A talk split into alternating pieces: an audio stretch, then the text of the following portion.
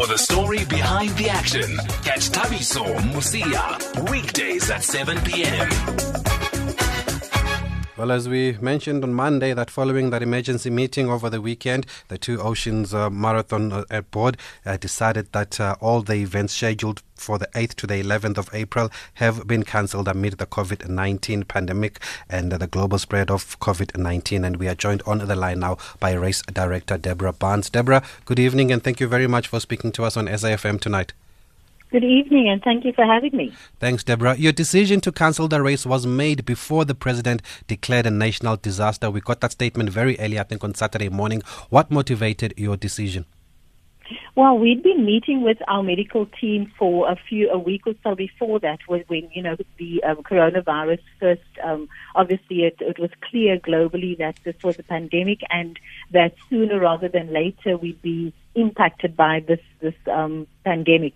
Um, so we've been meeting with our our you know team of medical authorities, our team doctors who had been working with us on this event, and it became clearer and clearer as the days progressed that we needed to first of all implement very um, strong measures to to safeguard the runners, the the people who work on the event, the exhibitors, the suppliers, and all of their staff.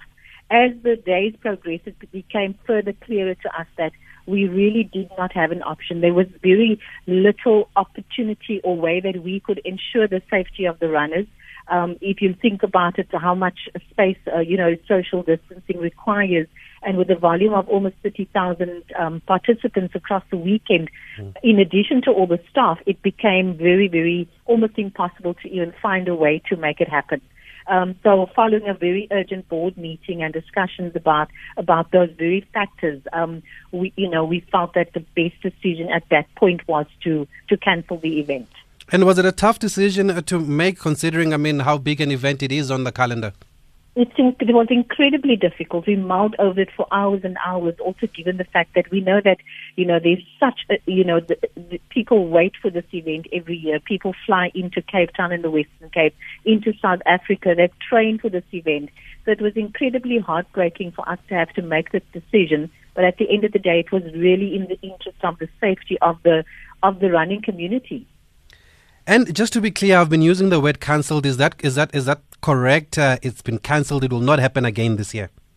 Yes, we actually, you know, we we also discussed whether we should be postponing um, or cancelling, and there were factors that led to us making that final decision. And one of it is really a reality for all, for all of us we don't know how long COVID 19 is going to be around, um, and seemingly it's just getting worse and worse by the day. So when you look at the rest of the year, the rest of 2020, it was very difficult to estimate how this is going to play out from a from a safety and a runner safety perspective, given the fact that overnight the, the escalation rate is, is absolutely out of extraordinary. Mm. Um, also, you know, the fact that the running calendar is also very congested. So to be able to find a suitable date in amongst all the other major events um, was also going to be a difficult one to, to navigate.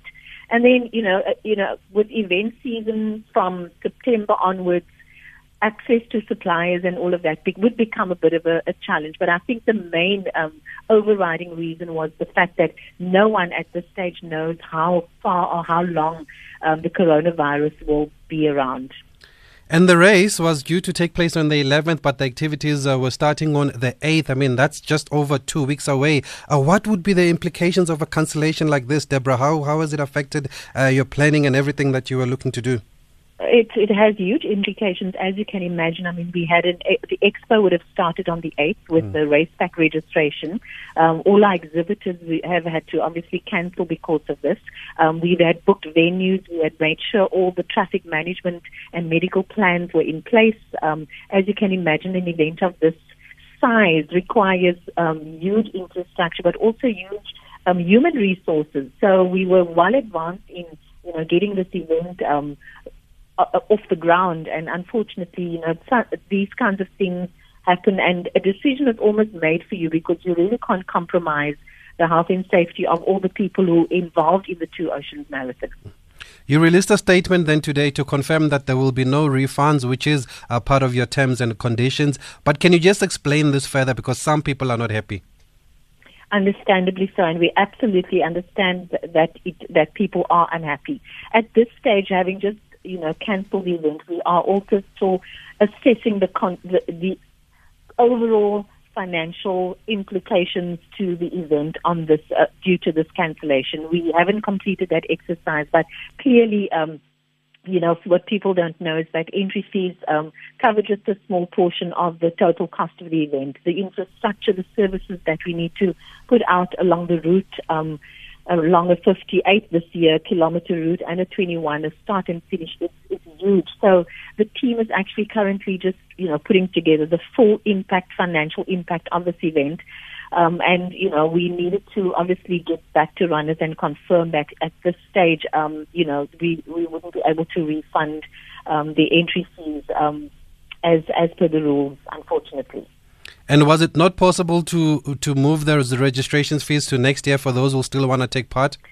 Yeah, again, that is also part of the current discussion on how we, you know, we, we make it easier for runners going forward, bearing in mind that we're very aware of the of the financial outlay that runners have to, you know, put forward to, to participate in events like ours and other marathons, not only in South Africa but around the world. It's it's a big cost, and we and we're very mindful of that. So we are looking at ways at, at how we can accommodate, um, you know, some of those kinds of requests, and we will no doubt be putting out this, you know, feedback on these issues in the next couple of weeks. Um, we have a lot to work through um, in terms of the cancellation, supplies who've been committed to and signed up, and service providers, and you know, p- uh, production of different elements that have that are already in place. So once we have done that exercise, I think we'll be able to give a more clearer view on how we're going to manage things going forward. And we, really appeal to the very unhappy runners just for, you know, to give us that little time just to, to work through this.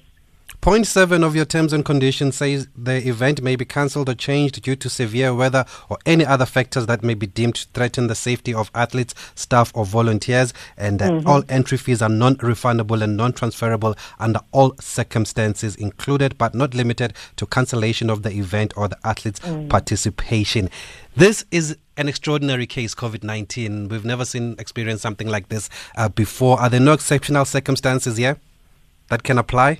So look, I mean, as I said, we are assessing all of that. You know, we are looking at it. We're looking at the feedback from the runners, but we're also looking at what, you know, how we move forward in terms of the sustainability of the event as well. Um, you know, we, we it, it is very tough out there for every for everyone economically, and we, we want to be able to ensure that we are able to run a, an event in 2021 as well. What about the t-shirts? So yes, I mean, we, you know, we, uh, we what we've decided at, as a first one because the t- the t-shirts um, have been produced. Um, we we want to be able to give um, the runners the t-shirts that you know the ultra marathon will get their t-shirts, the the half marathon will get t-shirts, and we as an added extra, we're also going to be providing um, a your 2020 buff um, that's been that's is produced. Um, so those are the things that we can immediately say we'll definitely be providing. If runners have bought a book or any other item, those will be prov- delivered. And then, of course, refunds on, on the added extras of parking and, and medal engraving, which, you know, is, is, um, has been paid by runners. Those will be refunded immediately. And we'll be working on the mechanics on how that happens. We'll be in contact with the runners and specifically around the t-shirts, the logistics of that. Um, obviously, runners come from far and wide, not only across the country but also um, internationally. We finalizing the logistics of how we get the t-shirts to them. Okay, so those items. So there was a question on Twitter actually that said, uh, "Must we call them? Are they going to call us?" So, so they must wait for you to communicate.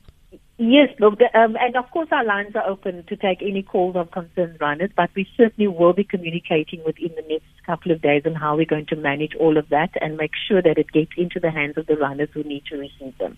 Somebody's asking about goodie bags because they usually get nice goodie bags at Two Oceans. Yes, that's usually one of the perks of uh, coming to collect your race pack um, and your registration number. So, so those we we holding over to 2021. So that um, you know uh, it's it's in production. It's not done yet. Medals will also be held over to 2021. Um, so unfortunately, those things won't be um, delivered to runners this year. Um, the medal is a finisher's medal, so I suppose one can understand you get it when you finish the event. Mm. And then, do you have any idea what happens to those that have booked their hotels and booked their flights? Now they have to obviously communicate with the with, with the different airlines or the hotels themselves. Yes. So what we've been asked a, couple of times is to provide. I think some of the airlines have been fairly open to to refunds. Um, they need some documentation confirmation that the runner has in fact entered the race. So we're able to provide that information if, if mm-hmm. requested. And again, our lines are open for that. Um, and the trials, I mean, you know, they, um, we, with through our partners, we also ask for them to be, uh, you know, open to, to be, uh, to accommodating the runners. There are, um, travel to, um, tourism companies mm. who book, um, full packages and, and I'm aware that they are working with the hotels and the airlines to, to soften the blow to the runners who are now not able to participate. Okay. And finally, where can they just uh, get updates? Must they go online uh, on, on your, on your uh, website? Yes, so what we do, we also send mailers directly to each and every runner that's okay. on that, that's entered for this event. But then we also um, update all our platforms, um, all our, on our website. So you know, and of course calling us at any time. But we use all our communication platforms to communicate with the runner. The first being obviously a direct emailer into the inbox, a personalized emailer to say this is the current status or this is the update. Okay, Deborah, thank you very much for giving us clarity and speaking to us here. Um, tough times indeed. Decisions had to be uh, made, and as you said, it wasn't an easy one. And uh, we look forward to the event next year then. Thank you so much. Thanks for that. Lisa. All the best. Thank, thank you. Uh, thank you. It's a pleasure, Deborah. That's uh, Deborah Barnes there, who's the race director of the two oceans. So there you have it, folks. And Kosinati Walls on Twitter. I hope that answers your questions because you, your question because you did say please ask them why they cannot move our registration fee to next year uh, because we still want to run next year. And they're saying they can't do that at the moment, but they're going to have to relook at their terms and conditions uh, because of what they've learned now after what's happened with COVID 19.